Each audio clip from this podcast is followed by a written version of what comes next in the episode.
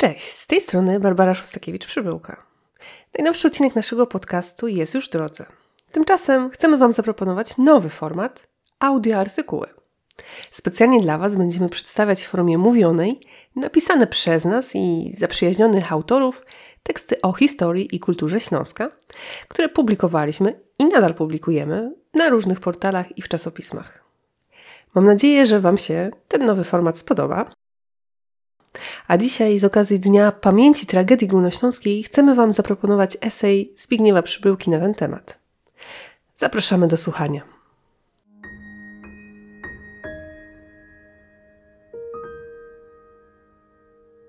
Audioartykuł Tragedia Górnośląska o co chodzi i dlaczego budzi takie kontrowersje. O znaczeniu dla tożsamości Górnoślązaków pamięci o wywózkach do Związku Sowieckiego i powojennych obozach koncentracyjnych. Tekst ukazał się w listopadzie 2022 roku. Autor Zbigniew Przybyłka. Muszę to na wstępie powiedzieć. Tragedia górnośląska nie jest dla mnie tylko częścią historii pisanej przez wielkie H, ale także okruchem historii najmniejszej, rodzinnej. Brat mojej prababci, Walenty, porwany przez Sowietów, zmarł w kwietniu 1945 roku w bydlęcym wagonie w drodze do turkmeńskiego Krasnowocka. Zanim stał się nawozem dla sowieckiej utopii, był murarzem i wymurował siostrze dom, w którym do dzisiaj żyjemy. Z kolei brat pradziadka, Johann, zmarł wycieńczony na jesieni tego samego roku, krótko po tym, jak zwolniono go z obozu pracy, a wdowa po nim została deportowana do Niemiec. Została nam po nich pamiątka w postaci porcelany marki Rosenthal, którą mama wyciąga na lepsze okazje.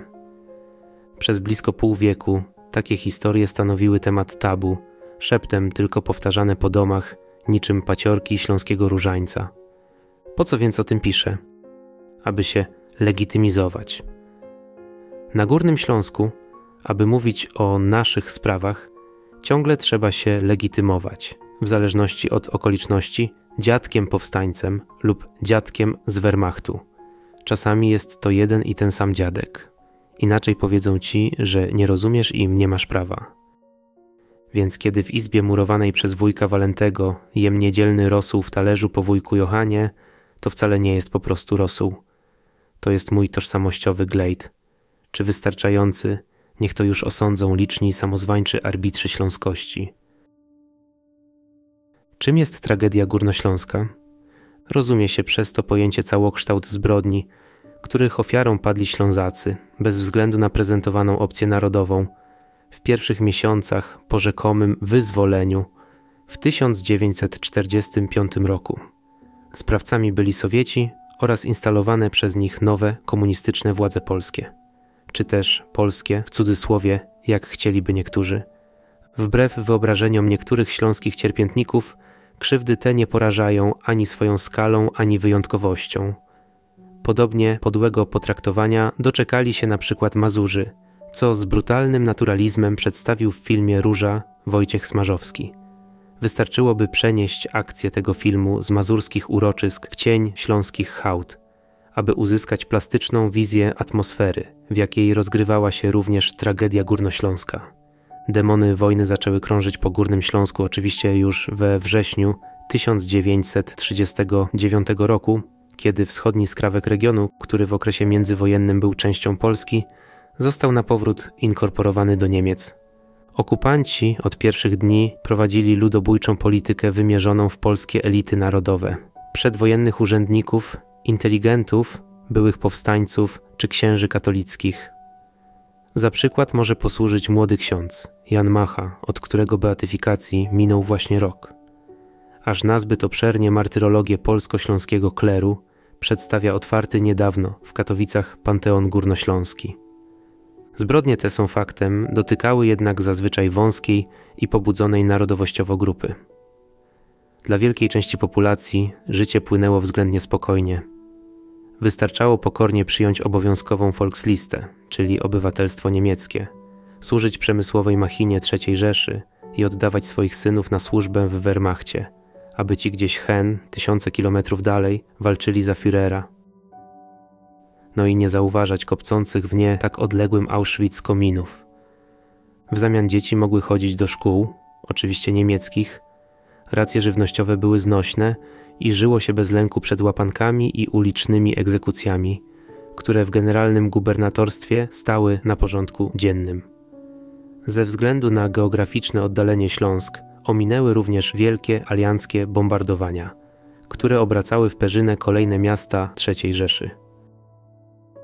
Był to jednak pokój na kredyt, który z odsetkami przyszło spłacić w styczniu 1945 roku. Dopiero wtedy ogół górnośląskiej społeczności odczuł na własnej skórze grozę wojny totalnej. Było to także pierwsze od tatarskiego najazdu w XIII wieku czołowe zderzenie Ślązaków z Azją. Przeżyty wówczas szok stanowi psychologiczną podstawę pamięci o tragedii górnośląskiej. W mijającym roku światem wstrząsnęły obrazki z wojny na Ukrainie.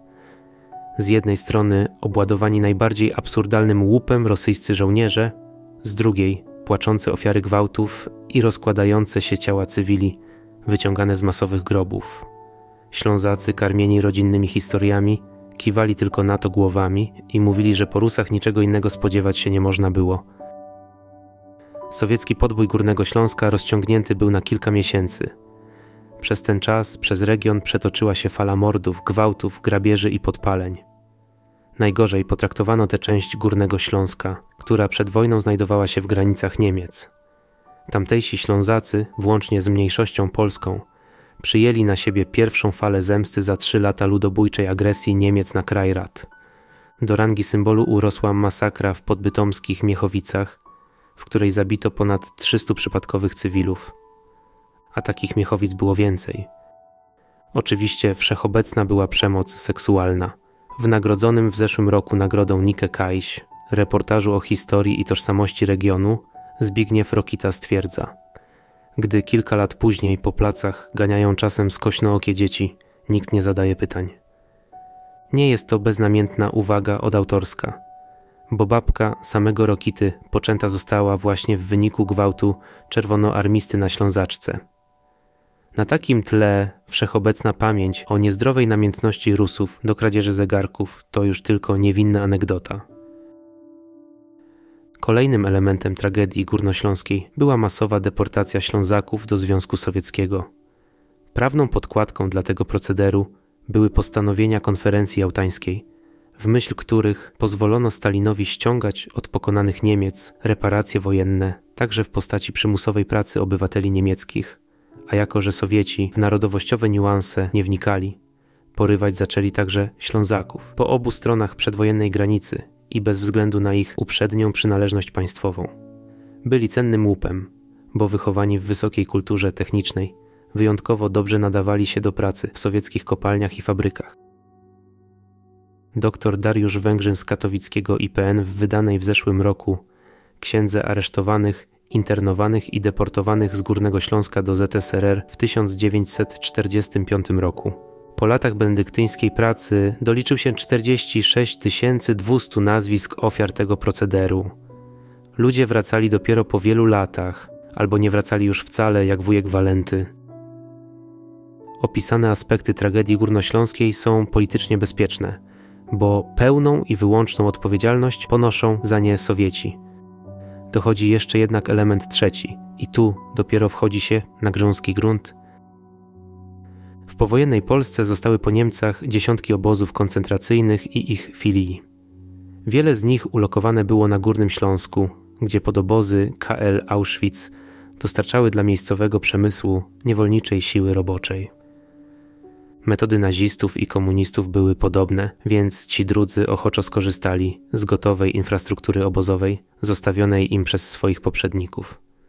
Sowieci używali jej przy deportacjach na wschód, albo do trzymania pod kluczem wszystkich, których w sobie tylko znanej logice uznali za zagrożenie. Nie wszystkie powojenne łagry były jednak zakładane i administrowane przez Sowietów. Idące pół kroku za swoimi mocodawcami, nowe, komunistyczne polskie władze pootwierały własne obozy, nad którymi powiewały biało-czerwone flagi. W oficjalnej nomenklaturze były to obozy pracy, kalka z rosyjskiego trudowyje łagieria, jest to jednak tylko eufemizm. Już w korzeniach totalitaryzmu Hanna Arendt stwierdza, że przezwano tak w Sowietach obozy koncentracyjne, ponieważ radziecka biurokracja miała kaprys dodać im szlachetności tą nazwą. Do obozów tych, bez wyroku sądu, trafiali mieszkańcy Śląska najróżniejszej proweniencji, często w wyniku denuncjacji swoich sąsiadów, którzy mogli w ten sposób wyrównać osobiste porachunki albo zagarnąć cudze mienie. Oczywiście zdarzali się wśród internowanych aktywni naziści i kolaboranci, ale za takowych mogli być uznani i bywali nawet nastoletni chłopcy z Hitlerjugend. Wśród osadzonych Volksdeutschów nie brakowało również Ślązaków polskiego ducha, przykład byłych powstańców albo żołnierzy Armii Krajowej. Za druty trafiali także zabłąkani Polacy, których w ogóle na Volksliście nie było.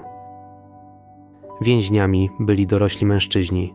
Z nich jedynie był jakiś pożytek przy niewolniczej pracy w hutach i kopalniach, ale także kobiety, dzieci i starcy, co już samo dowodzi, że efektywność pracy była dla organizatorów tych miejsc czynnikiem drugorzędnym. Na polskim archipelagu Gułak nazwy czterech wysp do dzisiaj przeszywają Ślązaków grozą. Łambinowice, Mysłowice Rosengarten, Jawożno i Świętochłowice Zgoda. Ten ostatni urósł do rangi symbolu, w czym wielką zasługę miał jego komendant, Salomon Morel. Był polskim Żydem z podlubelskiej wsi, któremu w czasie wojny polski granatowy policjant zabił rodziców, a on sam schronił się w komunistycznej partyzantce. W służbie Urzędu Bezpieczeństwa przyjechał na Śląsk z zamiarem mszczenia się na Niemcach. Konfabulował nawet przed więźniami, jakoby był byłym więźniem KL Auschwitz. W Świętochłowicach Zgodzie od lutego do listopada 1945 roku Salomon Morel był panem życia i śmierci każdego, kto trafił za druty. Przez ten czas przewinęło się przez obóz niecałe 6 tysięcy jeńców, z których około 1 trzecia zginęła. Była to śmiertelność porównywalna z niektórymi niemieckimi obozami koncentracyjnymi. Nie mówimy tu o obozach zagłady typu Birkenau albo Treblinka. Więźniowie zginęli głównie wskutek rozmyślnie wywoływanego głodu i epidemii tyfusu. Część jednak padła ofiarą rozbuchanego sadyzmu strażników, w którym prym wiódł sam komendant. Profesor Adam Dziurok z katowickiego IPN w publikacji Obóz pracy w Świętochłowicach w 1945 roku dokumenty, tak opisywał jego bestialstwo. Morel często bił gołymi pięściami lub gumową pałką, ale najczęściej posługiwał się dwiema innymi metodami. Z pomocą swej obstawy rzucał więźniów jednego na drugiego, tworząc z nich pięć, sześć warstw. Była to tak zwana piramida, po zakończeniu której leżący najniżej musieli być wynoszeni do ambulatorium z powodu ciężkich obrażeń. Jeszcze większe przerażenie wśród więźniów brunatnego baraku budziła druga metoda tortur Morela. Wybierał sobie dowolnego więźnia, który mu się nie podobał, rzucał nim o podłogę, chwytał za nogę jeden z taboretów, a następnie wielokrotnie z dużą siłą bił więźnia ciężkim siedziskiem. Koniec cytatu. Morel nigdy nie poniósł odpowiedzialności za swoje zbrodnie. W 1992 roku, kiedy grunt zaczął palić mu się pod nogami, wyemigrował do Izraela, a ten konsekwentnie odrzucał wnioski o jego ekstradycję, twierdząc, że wszelkie oskarżenia są jedynie przejawem polskiego antysemityzmu. Kto ma mocny żołądek, nie musi sobie wyobrażać piekła stworzonego przez Morela. W 2017 roku przez ekrany przemknęła niezauważona zgoda w reżyserii Macieja Sobieszczańskiego, utrzymana w konwencji Holocaust Film. Tyle, że oprawcy na mundurach zamiast swastyk mają polskie orzełki bez korony, a ofiary mówią po polsku i niemiecku. Jeden z recenzentów zauważył, że film nie miał szczęścia. Gdyby wyszedł rok później, idealnie trafiłby w falę kontrowersji o polskich obozach koncentracyjnych, wywołaną przez poronioną nowelizację ustawy o IPN. Nie wiem, do którego obozu trafił wujek Johan. Ten akurat paciorek z rodzinnego różańca wypadł. Może był jedną z ostatnich ofiar Morela. A może trafił do Łambinowic, gdzie wsławił się z kolei rodzony Polak Zagłębiak, Czesław Gęborski, pod którego komendą z pięciu tysięcy więźniów zmarła tylko jedna czwarta. Gęborskiego również trzecia RP nie zdołała osądzić, chociaż w przeciwieństwie do Morela nie uciekł za granicę. Zbrodniczy charakter zgody i innych obozów funkcjonujących w pierwszych latach Polski Ludowej w całym kraju nie budzi dzisiaj niczyich wątpliwości. Także stwierdzenie, że ich modus operandi był zbieżny z tym, który znamy z sowieckich łagrów i niemieckich koncentrationslager, nie podniesie niczyjej powieki. Kres konsensusu osiąga się dopiero wtedy, kiedy chce się ustalić, jaki naród lub państwo było za te komunistyczne, powojenne obozy koncentracyjne odpowiedzialne. Jakiś czas temu w katowickim oddziale Klubu Jagiellońskiego odbyła się debata Śląsk się budzi, Polska śpi. Debatowali Łukasz Tudzież, śląski bloger regionalista oraz pochodzący z Rudy Śląskiej Konstanty Pilawa, redaktor naczelny czasopisma Idei Presje. Debata była, prawdę powiedziawszy, ospała, bo okazało się, że Ślązak liberał śląsko-narodowy i Ślązak Hadek polskiego ducha w większości spraw się zgadzają. Zaiskrzyło w jednym tylko momencie, kiedy tudzież zarzucił Polakom awersję do przyznania, że komunistyczne obozy koncentracyjne były polskie. Podkreślił przy tym wyraźnie, że za winnego nie uważa naród polski, tylko ówczesne polskie państwo, a także to, że Ślązacy byli tylko jedną z wielu kategorii ofiar.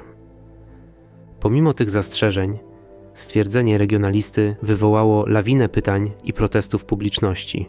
Także Pilawa zajął wtedy pryncypialne stanowisko.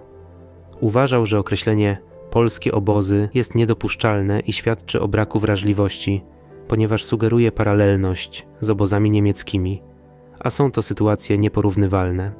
Naziści przecież metodami przemysłowymi próbowali uśmiercić cały naród, to jest Żydów. Pilawa stwierdził również, że w pierwszych latach po wojnie trudno nawet mówić o strukturach państwa polskiego. Przedstawiona wymiana opinii ujawnia największą, być może mentalnościową, niekompatybilność między tożsamościowymi Ślązakami a polskim mainstreamem, jaką jest stosunek do państwa i narodu.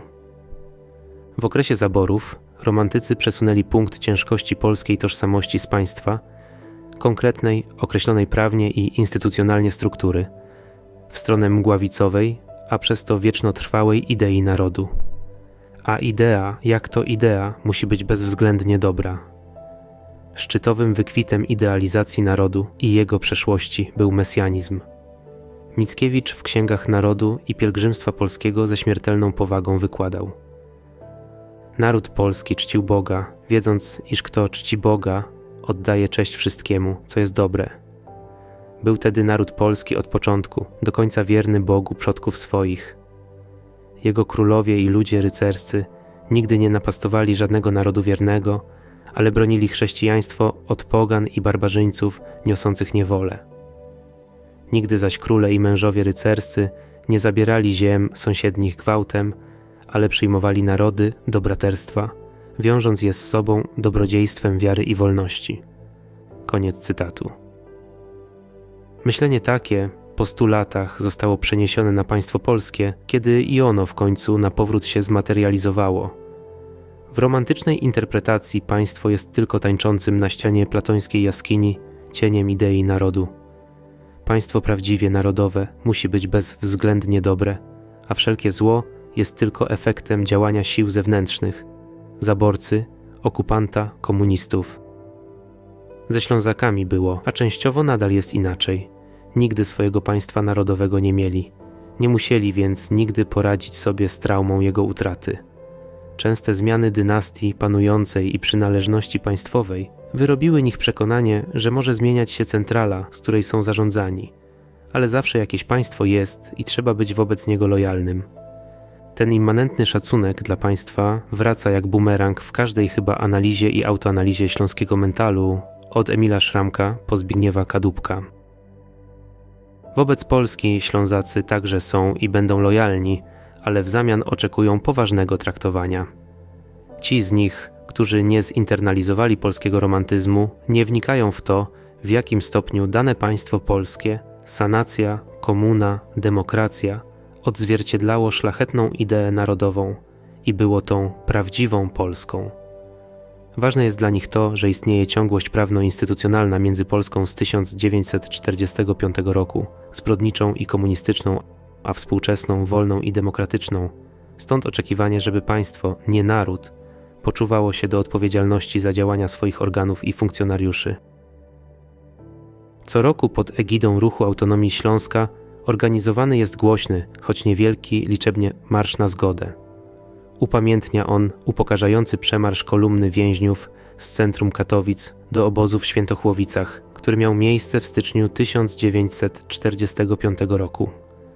Z samego obozu została jedynie jedna z bram, a na jego miejscu założono w PRL ogródki działkowe.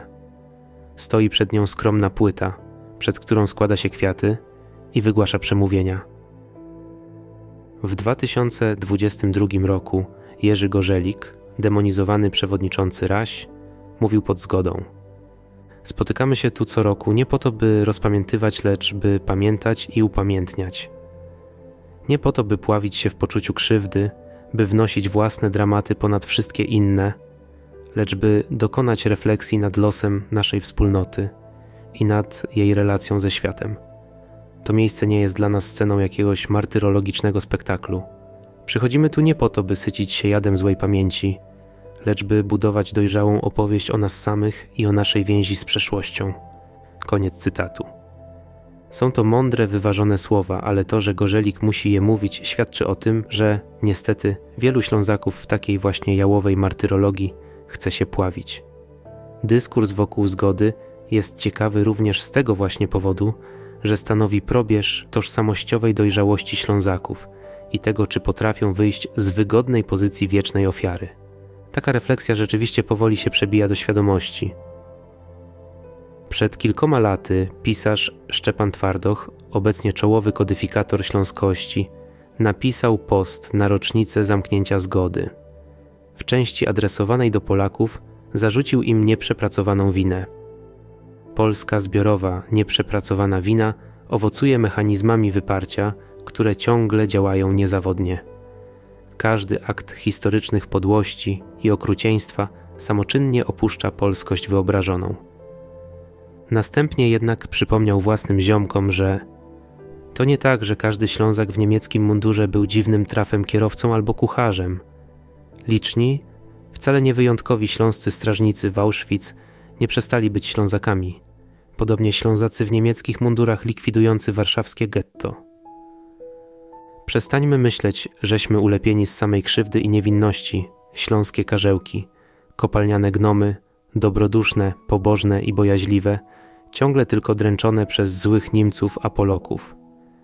W naszej historycznej pamięci zgoda i Łambinowice, krzywdy nam wyrządzone powinny być równie ważne, jak krzywdy, które my wyrządziliśmy, skoro już zakładamy, że jest jakieś zbiorowe my, trwająca przez pokolenia, dziedziczona tożsamość. Koniec cytatu. Tematu zgody i innych powojennych obozów pracy nie można nazwać tematem nieprzepracowanym pod względem naukowym. Przez ponad trzy dekady wolności badań historycznych powstało wiele wartościowych i dobrze udokumentowanych prac. Na przykład represje na Górnym Śląsku po 1945 roku, autorstwa świętej pamięci profesora Zygmunta Woźniczki, jednego z pionierów badań nad tragedią górnośląską. Prawdziwym problemem jest, jak zwykle, transmisja tej wiedzy do społeczeństwa, albo przynajmniej jego elit. Przez ostatnie lata powstawały dłuższe i krótsze formy dokumentalne. Na przykład Zgoda, miejsce niezgody Stefana Skrzypczaka lub Jo był ukradziony Adama Grzegorzka. Większy oddźwięk uzyskały wydane ostatnio reportaże. Anna Malinowska napisała Komendanta, biografię Salomona Morela, a Marek Łuszczyna opublikował pracę pod rozmyślnie prowokacyjnym tytułem Mała zbrodnia polskie obozy koncentracyjne. Książki te odrysowują szeroki kontekst, wyważają proporcje, przypominają, że tamte obozy były ogólnopolskim fenomenem, a Ślązacy tylko jedną z wielu kategorii ofiar. Obie książki miały swoje niedociągnięcia i zebrały mieszane recenzje, niemniej powstały. Charakterystyczne jest, że oboje autorów należy do szeroko pojętej liberalnej strony debaty publicznej, bo polska prawica po prostu nie ma pomysłu na Śląsk. Przykładem niech będzie to, że przed paru laty do rzeczy historia co prawda obrał sobie Salomona Morela i zgodę na temat numeru, Jednak autorzy nie potrafili wyjść poza znajome im kolejny narracji o nierozliczonej komunistycznej zbrodni na Polakach i bliżej nieokreślonych Niemcach i Volksdeutschach. Z trudem przychodziło im choćby wyartykułowanie etnicznej specyfiki ofiar Morela, czego efektem stały się językowe łamańce, jak ludność dwujęzyczna albo osoby określające się jako Ślązacy. Ani więc tożsamościowy Ślązak nie doczekał się poważnego potraktowania, ani czytelnik z pozostałej części Polski nie został oświecony, dlaczego owi złowrodzy ślązakowcy tak jątrzą tym Morelem. W żadnej dającej się wyobrazić przyszłości w kwestii zgody nie zostanie wypracowana śląsko-polska zgoda. Kontrowersje sięgają zbyt głęboko w istotę rozumienia państwa i narodu, historii i odpowiedzialności pokoleniowej. Sprawa urosła daleko poza kwestię dziejowej sprawiedliwości i godnej pamięci o ofiarach. Stała się tożsamościowym totemem i jako taka nie podlega negocjacjom. I, prawdę powiedziawszy, nie jest to wielkim problemem. Politykierzy i ideolodzy mogą się dowoli okładać imponderabiliami, kłócić o przymiotniki i domagać lub odmawiać przeprosin. Nie przywróci to życia ofiarom, nie pomoże też śląskiej sprawie, ani jej nie zaszkodzi. Śląsk wbrew pozorom nie umarł w 1945 roku. Żyje, zmienia się, a swoją siłę atrakcji czerpie bynajmniej nie z martyrologii. To, co można i należy zrobić, to zadbać o transmisję pamięci do następnych pokoleń i domagać się systemowego wsparcia ze strony państwa. A z tym jest źle. Wystarczy zajrzeć do osławionego podręcznika Historia i teraźniejszość i sprawdzić, czego dowie się z niego młody Ślązak o tuż powojennym doświadczeniu swoich pradziadków. Znajdzie jedno eufemistyczne zdanie. Komuniści bardzo nieufnie odnosili się do polskich autochtonów, czyli Polaków mieszkających tam, to jest na ziemiach odzyskanych wcześniej pod rządami niemieckimi. Koniec cytatu.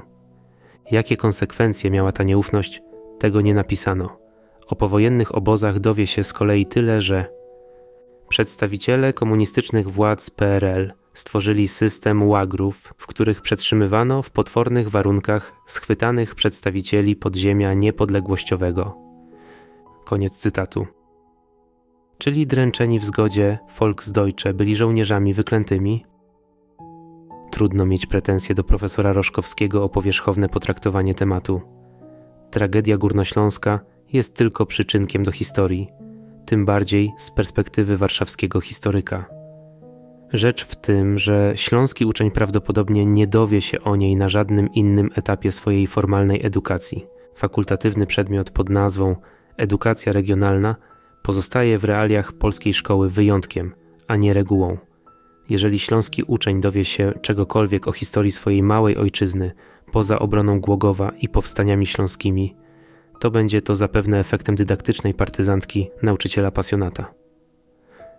Po 33 latach demokracji i rzekomego afirmowania regionalności, pozostaje więc Ślązakom, jak za komuny, klepanie rodzinnego różańca pamięci. Napisał Zbigniew Przybyłka. Tekst ukazał się pierwotnie na portalu klubjagielloński.pl pod tytułem Czy istnieje glejt na śląskość? Górny Śląsk łączy wspomnienia obozów pracy i obowiązkowej Volkslisty.